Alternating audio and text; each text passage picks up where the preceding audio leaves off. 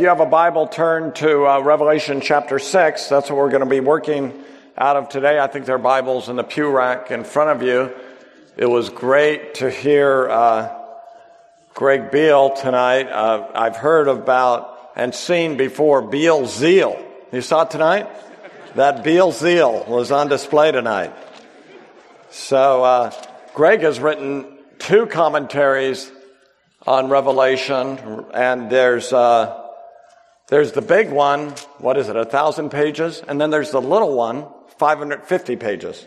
So, so I, I just have to say up front, probably if Greg and I disagree on anything, I repent. So, although maybe, maybe there's a couple little things we disagree on. We'll see. Well, let, let's pray. Our Father, we do ask that you would speak to us through your word, especially since it's late at night, and doubtless many in here are tired. So we pray for your spirit to come, and we pray for energy and attention and we pray for your spirit to come and teach us. In Jesus' name, amen. Well, my favorite quote on Revelation comes from G.K. Chesterton. He humor- humorously quipped regarding Revelation. And though St. John the Evangelist saw many strange monsters in his vision, he saw no creature so wild as one of his own commentators. So I guess Greg and I are among those wild and crazy commentators. So you'll be exposed to some craziness this weekend. But Chesterton reminds us, does he? At the outset, that Revelation is a beautiful and majestic book. And better than anything that we can say to this weekend is the book itself. Reading the book of Revelation. I'll never forget when I first read Revelation. I was 17 years old. And I recognized when I read it, I recognized the sovereignty and the power and the holiness of God. And I recognized there's a lot of things in here I don't understand, but I got the big picture from the book. I understood that it was speaking finally of the victory of God over evil. You know, if we talk about the big picture a little bit, and Greg helped us with that tonight, John wrote Revelation to churches facing persecution. They were tempted to compromise with the Roman emperor, with the imperium in Rome. They were tempted to compromise with society. They were tempted to cave in to the society. And John calls upon the churches, stay out of step with your culture. Stay faithful until the end. God and Christ are sovereign over the evil you face. Believers should rejoice despite the persecution and the discrimination they face, for they are assured a place, if they persevere, they're assured a place in the heavenly city, since they've been washed clean by the blood of the Lamb. So if we endure until the end, we will enjoy God and the Lamb forever. So ultimately, God will vindicate those who are His. So let's, let's read our passage tonight, and I'm just going to march through it. We're not going to be turning a lot of different places. We're going to focus on Revelation chapter 6. So let's hear the word of the Lord. Now I watched when the Lamb opened one of the seven seals. And I heard one of the four living creatures say with a voice like thunder, Come. And I looked, and behold, a white horse, and its rider had a bow, and a crown was given to him, and he came out conquering and to conquer. When he opened the second seal, I heard the second living creature say, Come. And out came another horse, bright red. Its rider was permitted to take peace from the earth, so that people should slay one another. And he was given a great sword. When he opened the third seal, I heard the third living creature say, Come. And I looked, and behold, a black horse, and its rider had a pair of scales in his hand. And I heard what seemed to be a voice in the midst of the four living creatures saying, A quart of wheat for a denarius, and three quarts of barley for a denarius. And do not harm the oil and wine. When he opened the fourth seal, I heard the voice of the fourth living creature say, Come. And I looked, and behold, a pale horse. And its rider's name was Death, and Hades followed him. And they were given authority over a fourth of the earth to kill with the sword, and with famine, and with pestilence, and by wild beasts of the earth. When he opened the fifth seal, I saw under the altar the souls of those who had been slain for the word of God and for the witness they had borne. They cried out with a loud voice, O sovereign Lord, holy and true, how long before you will judge and avenge our blood on those who dwell on the earth? Then they were each given a white robe and told to rest a little longer until the number of their fellow servants and their brothers should be complete, who were to be killed as they themselves had been. When he opened the sixth seal, I looked and behold, there was a great earthquake and the sun became black as sackcloth. The full moon became like blood, and the stars of the sky fell to the earth as the fig tree sheds its winter fruit when shaken by a gale. The sky vanished like a scroll that is being rolled up, and every mountain and island was removed from its place. Then the kings of the earth and the great ones and the generals and the rich and the powerful and everyone, slave and free, hid themselves in the caves and among the rocks of the mountains, calling to the mountains and the rocks, Fall on us and hide us from the face of him who is seated on the throne and from the wrath of the Lamb. For the great day of their wrath has come, and who can stand? Before we look at chapter 6, and we're going to go fast tonight, we're not going to look at every detail. Let's just think really briefly about chapters 4 and 5. In chapter 4, John is lifted to God's throne room in heaven, and he sees a magnificent vision of God on his throne.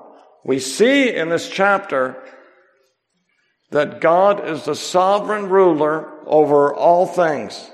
The church is embattled and it's suffering, and the world is opposed to the church, but God still reigns. He still rules. He rules and reigns over all things. Then, in the same throne room, in chapter 5, John pulls the veil back and we see Christ as the Redeemer. John tells us, in a key word in the chapter, no one is worthy to open the seven sealed book. No one in heaven or on earth or under the earth. He emphasizes, doesn't he, the word worthy. And John weeps and weeps because opening the seven sealed book is the key to history. It's the key to our redemption. If this book isn't open, there is no salvation. There is no redemption. But then he's told that the lion of the tribe of Judah in fulfillment of the prophecy made to David, right? The lion of the tribe of Judah, Jesus Christ, is worthy. No one is worthy to conquer or overcome in heaven or on earth, but the, this one who is the offspring of David. Here's a very interesting feature of this passage.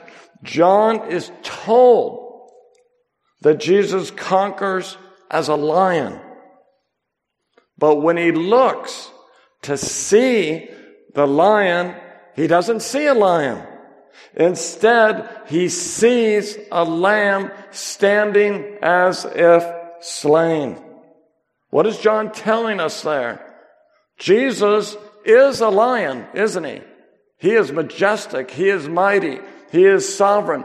But he conquers and wins the victory and triumphs as a lamb.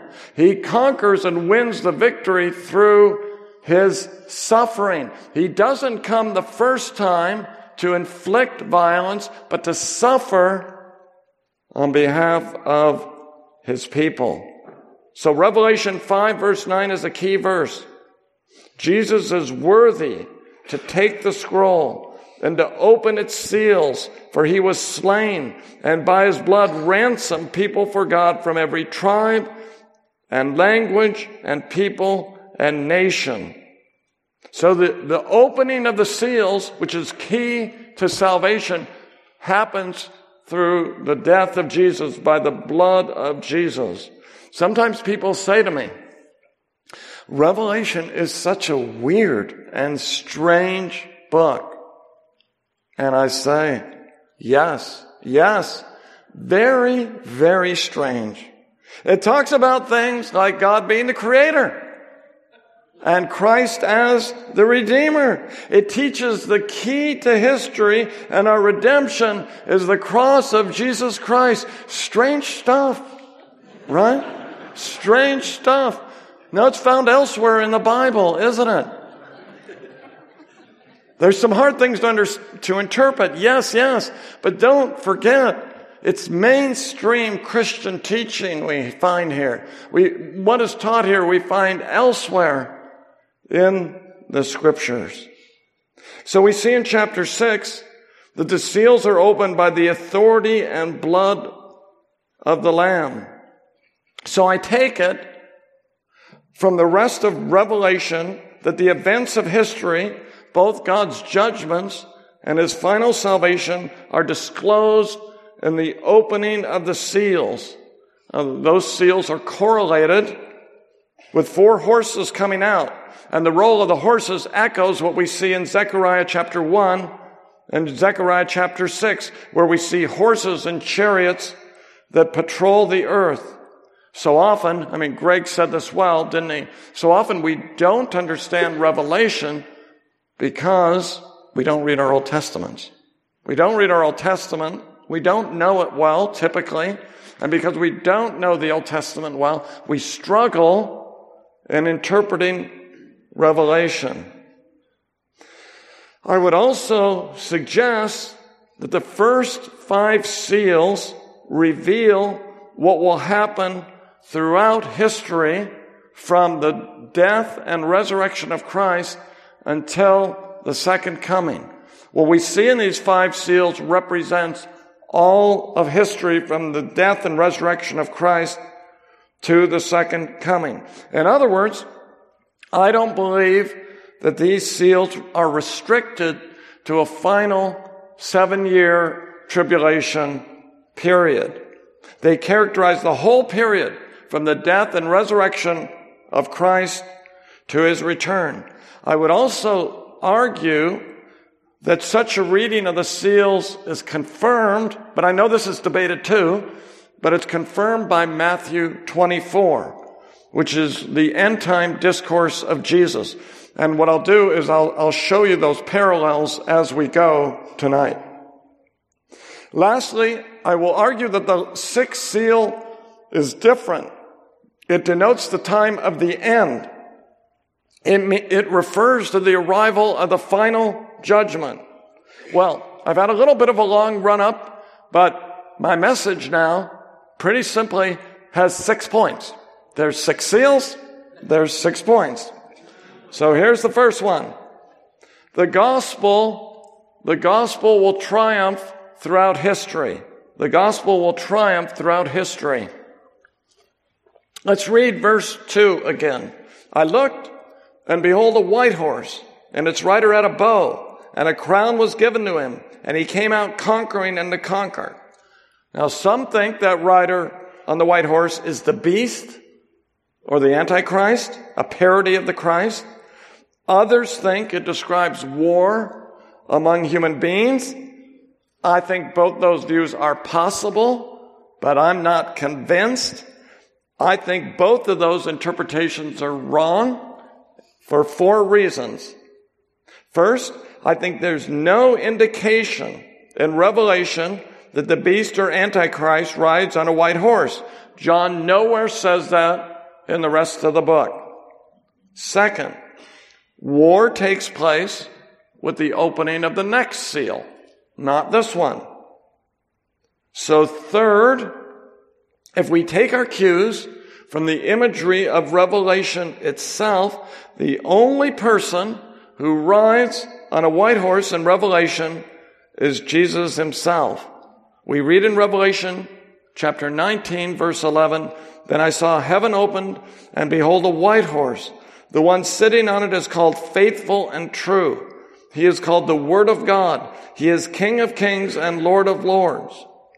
So I think This first seal teaches us that in this present evil age, from the cross and resurrection to the end, the gospel will go out through Jesus Christ.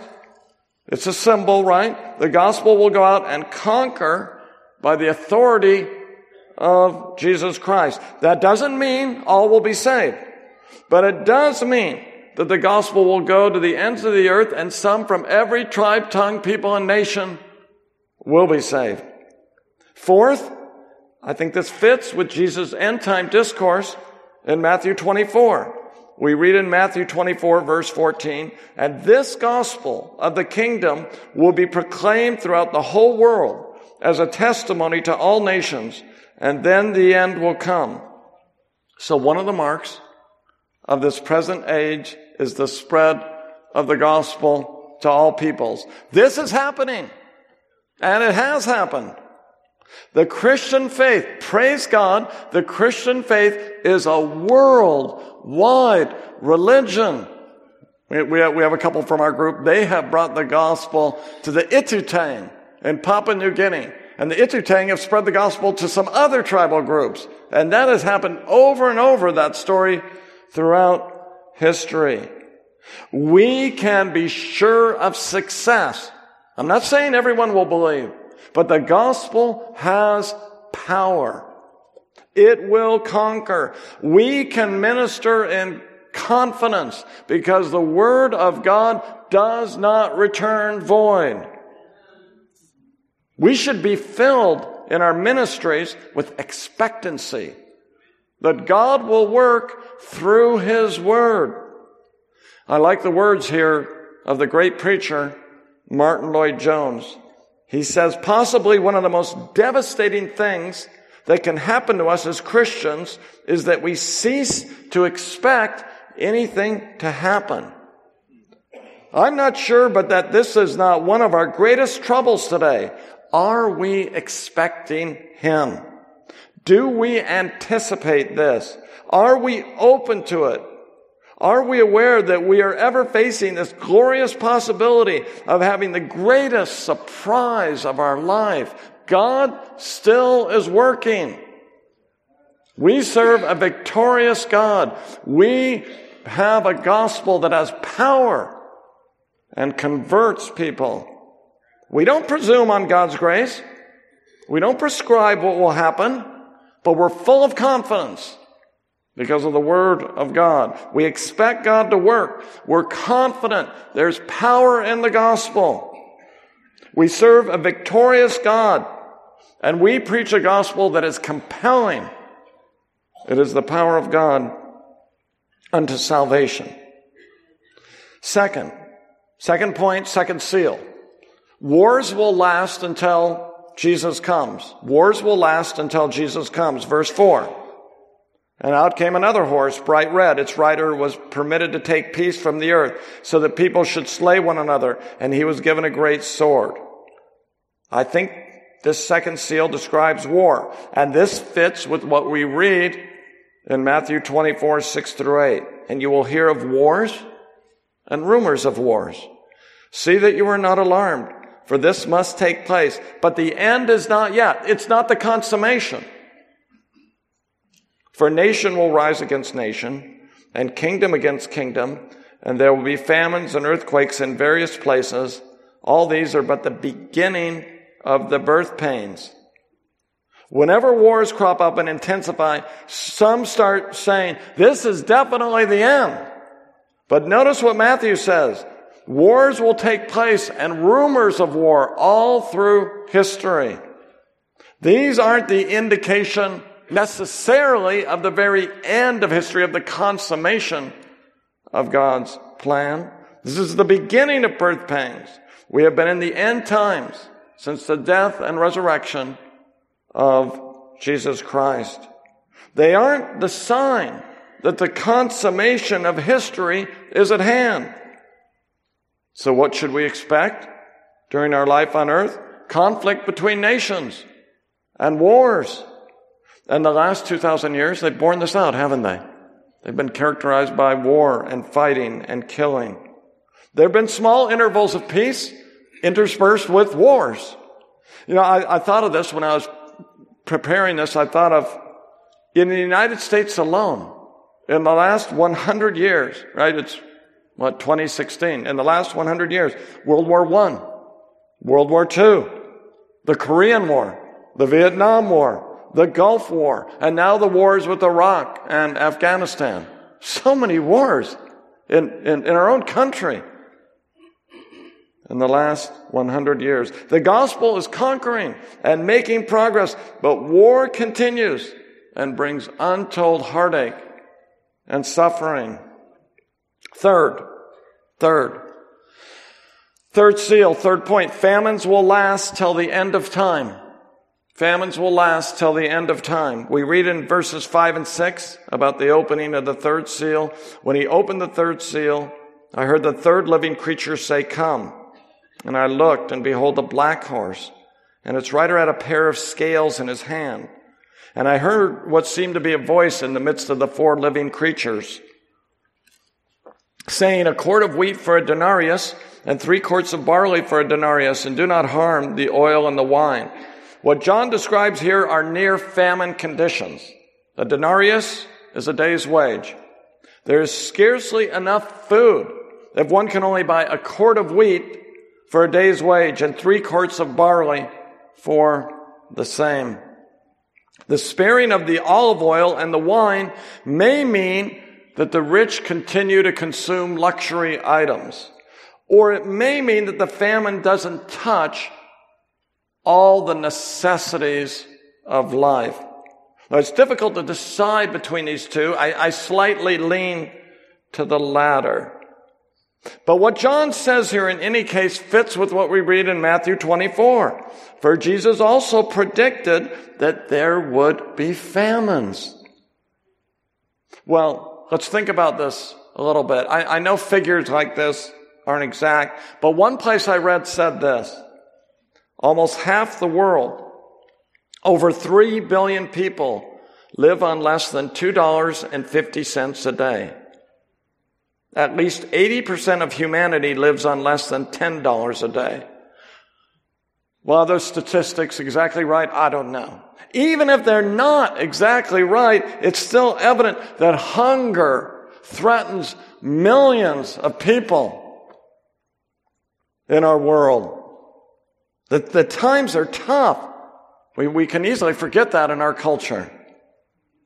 The suffering of the present evil age boggles our mind. I mean, we can't take it. I couldn't take it. You couldn't either. We, we can't fully take it in because it would just paralyze us. Emotionally, it's more than we can handle. We, we, we, we all emotionally distance ourselves a little bit from this to survive, really. Now, now let me ask, say something here. Yes, these famines characterize this present evil age. That's the way it's going to be. But that doesn't mean, I just want to add a comment, that doesn't mean we should do nothing to help. Okay? I'm not arguing that, and I don't think John's arguing that. We should work for peace, right? We should work to end hunger. We, the, the, those are noble callings. But we should also be realistic. We're not going to experience utopia on this earth. Wars and famines will be part of human life to the end of time until Jesus returns. Fourth, fourth seal, fourth point. Death and disease reign in this present evil age. Death and disease reign in this present evil age. We see this in the fourth seal in verse 8. And I looked, and behold, a pale horse, and its rider's name was Death, and Hades followed him. And they were given authority over a fourth of the earth to kill with sword, and with famine, and with pestilence, and by wild beasts of the earth. So, so what we have here is sort of a catch-all, don't we? Life will be characterized by death and disease, so that one fourth of the population will die. And I think, I think that's symbolic. A great number. Death and Hades are personified as the great enemies of human existence, and hence they're virtually here demonic forces. Life on earth is full of sorrow, isn't it? and desolation.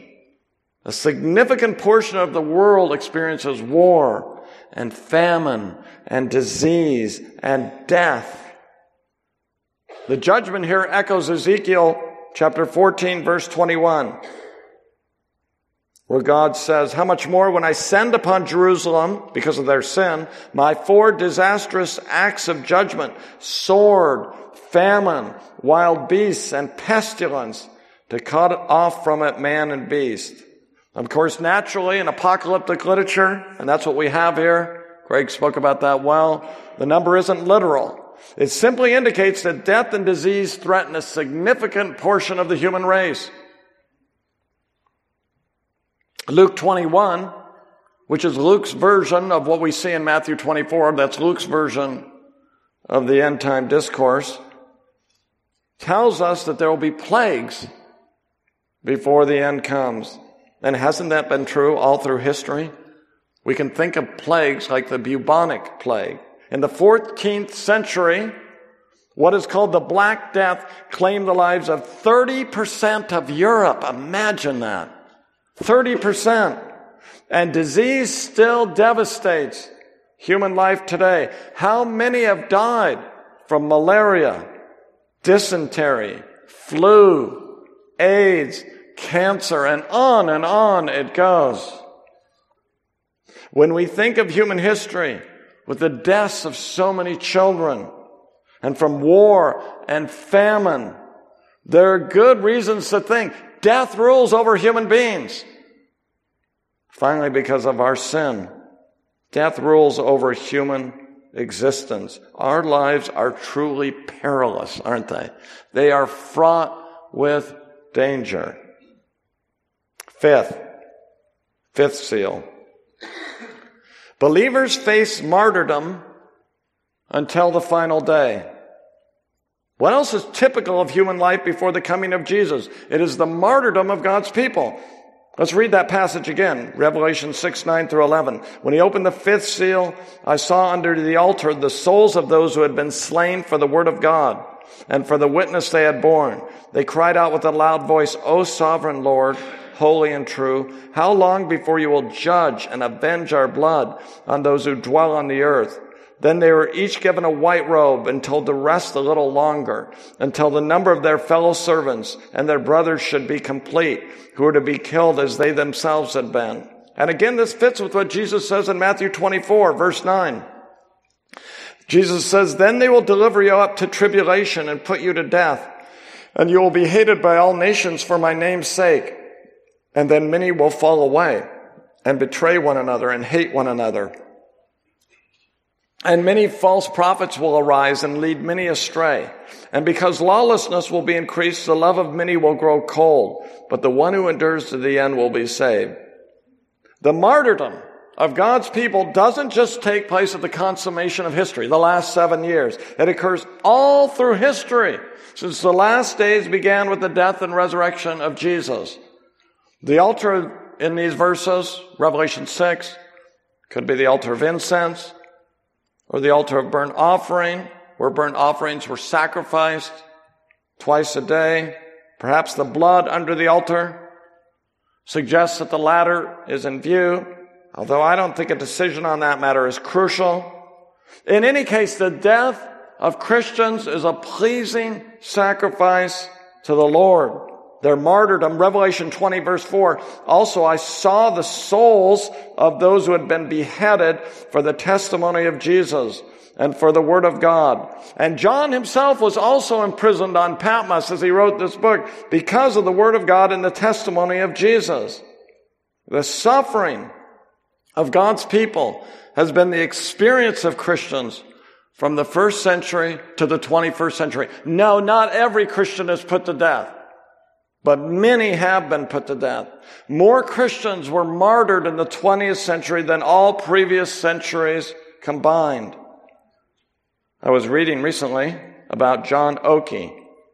He was one of the Protestants executed by Charles II of England when Charles became king.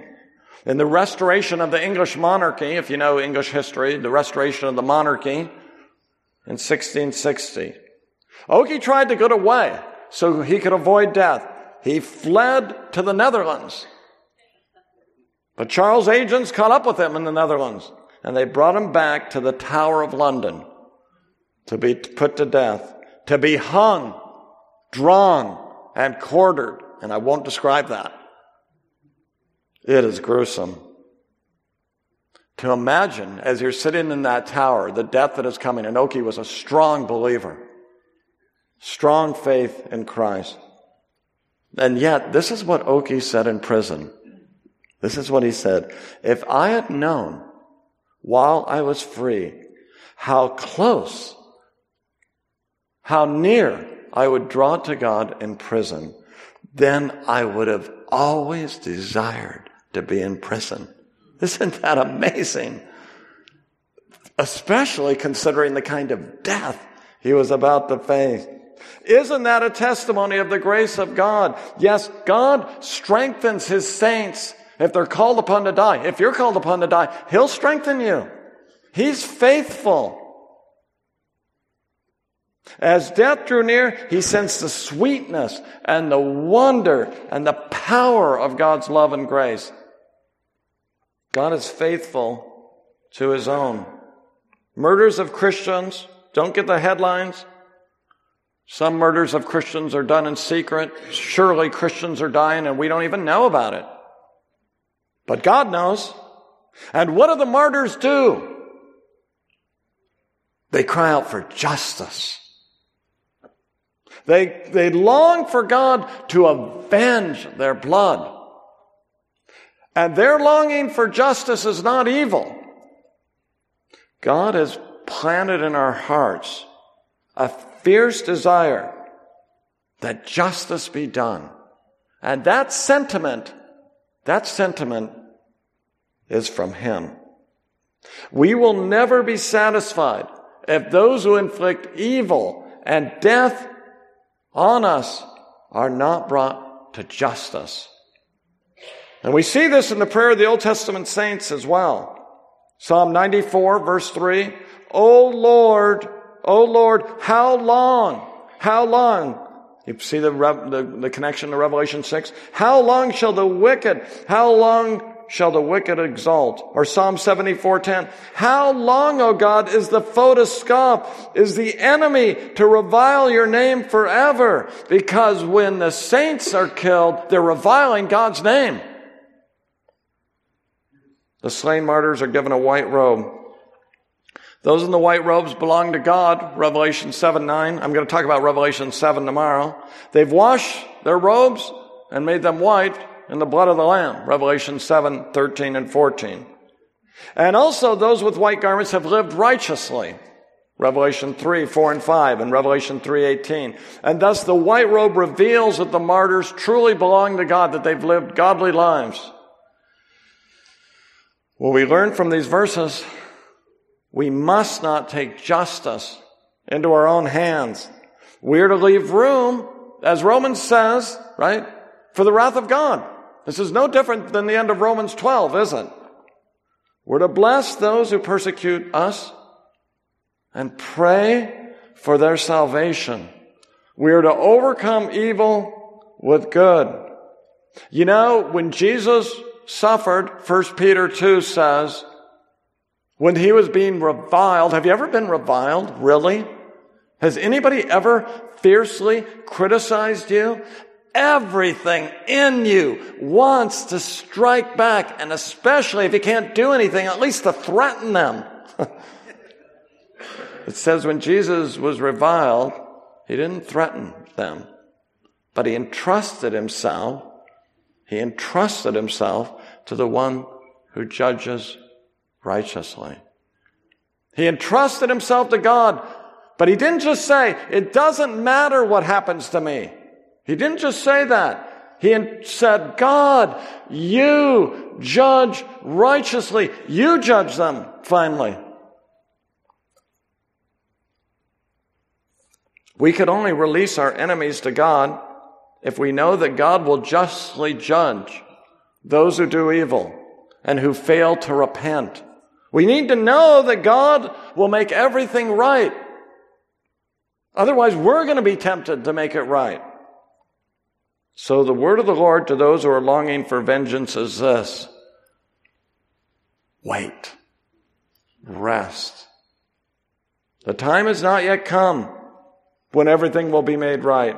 There's still more to be killed before the day of judgment arrives. But that day is coming. Everything will be made right. Those who have persecuted and killed God's saints who don't repent they may, sometimes they repent. Paul repented, right? But if they persecute and kill God's saints and they don't repent, they'll face the wrath of God and the wrath of the Lamb. So what should we do in the meantime? We must be ready for anything. Let us give our lives entirely to God. Who knows what will happen? Maybe you'll be on a mission trip and suddenly find yourself in a situation where your life is in danger. It could happen. And who knows what will happen in our country? We don't know the future. I'm not prophesying. I don't know either. But who knows what will happen in our lives? Are you growing passive and dull in your relationship with God? Ask the Lord to stir your heart and give you a new fire and love for Him. Ask Him to give you a fire that burns for Him. Don't be like the Ephesians who've lost their first love. Don't think that you've experienced all that you will experience of God. Don't think that. Call on Him for fresh blessing and, and a fresh experience of His love and power. If you're a pastor in your church, call on God to work powerfully in your church. And it starts with you. Ask Him to make Him useful for your short time on earth, for that's our purpose here. Sixth, sixth seal, sixth point, last point. The great day of God's wrath will come. The great day of God's wrath will come. I think what is described in the sixth seal represents the arrival of the final judgment and the end of history. Revelation isn't a narrative that tells a story from the beginning to the end. Instead, it is apocalyptic literature. John brings us in this book to the end of history many times. And then he starts over again. So the book is recursive. It's marked by re- re- recapitulation. So it's imperative to see in this, these verses especially, John uses apocalyptic and symbolic language to denote the end.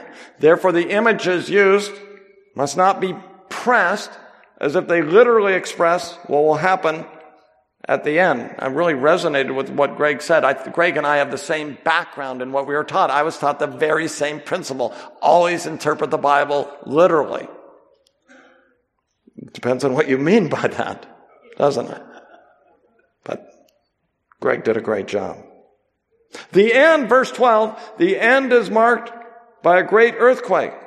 John uses the theme in the book of an earthquake to designate, to designate the end regularly in this book. The seventh trumpet, which is the end.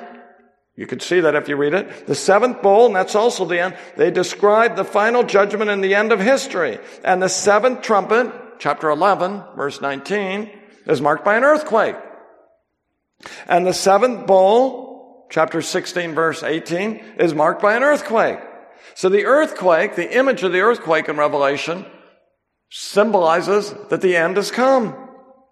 And John also picks up the imagery of the day of the Lord in the sixth seal. The day of the Lord, as you know, is a common theme in the Old Testament prophets in many passages. And those, that, that day of the Lord in the Old Testament, there are even days of the Lord, they point to that final day of the Lord, the day of final judgment and final salvation. And the language that's used in the Old Testament is symbolic and apocalyptic. The sun turns black and the moon becomes like blood. John picks up the words here from Joel. This is Joel chapter 2 verse 31. The sun shall be turned to darkness and the moon to blood before the great and awesome day of the Lord comes. Isaiah says about Babylon's judgment. This is Isaiah chapter 13 verse 11. The sun will be dark at its rising and the moon will not shed its light. When Egypt was judged in Ezekiel's day, we read, God will cover the sun with a cloud and the moon shall not give its light. That's Ezekiel chapter 32 verse 7. And Jesus uses that same language about the sun and the moon being darkened in association with his coming in Matthew 24. You're probably familiar with that. And, and we see this in other passages as well. The falling of the stars is also typical apocalyptic language. It isn't necessarily literal. Isaiah chapter 34 verse 4 says, all the stars of the heaven will fall like leaves from a vine and as leaves fall from a fig tree. And all the host of heaven shall rot away and the skies roll up like a scroll. What is John telling us in this pictorial language? The world is ending, right? The whole world is falling apart, so to speak. Stars are falling out of the sky and gale force winds are, are forcing figs to drop to the ground. The sky is disappearing. What's he saying? It's over. All the mountains and islands are moved from their places. That's a colorful way of saying the world as we know it is coming to an end. John uses the same imagery later in Revelation to describe the end. We already saw, right, the seventh trumpet signals the end with an earthquake, just like here. And the seventh trumpet picks up the picture of the islands and mountains being dislocated. Here's what it says. Chapter 16. Chapter 16. Chapter 16 verse 20. And every island fled away and no mountains were to be found. That's, that's not the world continuing as normal, is it? John's clearly telling us it's the end. The fleeing islands and absent mountains testify that life as we know it is over. In the same way, the great white throne judgment that takes place at the end of history, Revelation chapter 20, after the beast, false prophet, and devil are cast into the lake of fire. And the final judgment begins with the words, Then I saw a great white throne. This is Revelation chapter 20, verse 11. Revelation 20, verse 11. Then I saw a great white throne, and him who was seated on it. From his presence, earth and sky fled away, and no place was found for them. Here it is in islands and mountains that flee, but the thought is similar. Now the earth and sky, they're gone. The final judgment has arrived. John says the same thing in Revelation 21 verse 1. The first heaven and the first earth had passed away. And since the end is at hand, those who are unsaved are filled with terror from the most powerful general to the poorest slave. They look for refuge wherever they can, in caves and in rocks and among the, among the mountains. And they fear final judgment more than death because they cry out to be crushed by the mountains and the rocks and ask to be hidden from the terrible face of God who is seated on the throne and from the wrath of the Lamb. John here picks up the majestic language of Isaiah 2, who speaks there of the day of the Lord. And he says, on that day of the Lord, people shall enter the caves of the rocks and the holes of the ground from before the terror of the Lord and from the splendor of his majesty when he rises to terrify the earth. I think, just a little word I'm going to throw in here. I think too often we don't talk about the final judgment anymore because we have the image or experience from a previous generation that we thought talked about it too much. But it's a regular theme in the scriptures, isn't it? That there is a final judgment and it will be terrifying. So we ought to preach it and teach it, brothers and sisters. People need to know who are unbelievers They may think we're very dogmatic, but that's okay, and closed-minded or even mean and evil, but that's okay. We ought to preach and teach. A judgment is coming, and it will be terrible if you're not in a right relationship with God. It's going to be terrible. Hosea 10:8, they shall say to the mountains, and John alludes to this, doesn't he, here? They shall say to the mountains, cover us, and to the hills, fall on us. Jesus picked up that language of Hosea as well and predicting the final judgment in Luke chapter 23 verse 30. So we see another example where a judgment in history becomes a type or a forecast of that final judgment. Did you notice, incidentally, that God and the Lamb are put on the same level here? The Lamb, Jesus, is equal in dignity and stature with God. That is something Revelation emphasizes over and over again. The Christology of this book is amazingly high. And also, did you notice that the Lamb is wrathful? Lambs aren't wrathful. At least I don't think of lambs as wrathful. But this one is. At this time, right? He was slain as a lamb, but now he's full of wrath. For the day of the Lord has come. The great day of their wrath has come. Who can stand? So John thinks here the day of the Lord. The prophets say it's a day of destruction. Isaiah 13, 6. Darkness and gloom, Amos 5, 18. Wrath and fierce, fierce anger, Isaiah 13, 9 and a day when the kings on earth will be punished, Isaiah 4, 24, 21. So in the Old Testament, the days of the Lord often point forward to a final, to a, to a judgment in history, but they also point forward to the final judgment, to the great day of the Lord. Old Testament writers reflected on the day of God's anger, asking, who can endure the day of God's great and awesome anger. Joel 2:31 or Malachi 3:2. Who can endure the day of his coming and who can stand when he appears? Don't think there won't be a final judgment. Don't be deluded into thinking that the great day of wrath will not come. It will come. It will come and God will make everything right. And those who have trusted in Jesus will be vindicated on that day. Indeed, the sixth seal answers the prayers voiced by the martyrs in the fifth seal, doesn't it? How long? How long, O Lord? Well, until the final day. And that day is coming. God is just. God is righteous. He will vindicate his own. So who can be spared? Only those who have been redeemed by the blood of the Lamb. Only those who per- persevere until the end.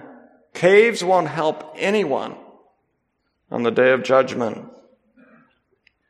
So I close by saying, when suffering and pain come on because of our faith, hang on, hang on. A new day is coming. Are you suffering? The sun will shine again. If not in this life, forever and ever. The sun's going to shine. The clouds of suffering, they're going to vanish forever. They're going to be forgotten. You almost forget there's clouds in Phoenix, don't you? Although I did see, although I did see some today. So let's pray. Let's pray. Our Father, who art in heaven, may your kingdom come. May your will be done. Let's pray. Father, what a comfort it is to know that you rule and reign over history with all the mess that it is, with all the suffering, the wars, the famines, death and devastation Lord, with the persecution of your people, the discrimination against those who are yours, the hatred that is shown to those who love Jesus Christ. But Lord, you reign. You rule. You will triumph. You will vindicate your own. Help us, Lord, to rest and to wait and to be confident and to be full of faith because we serve, we serve a sovereign and triumphant God. We pray this in His name. Amen.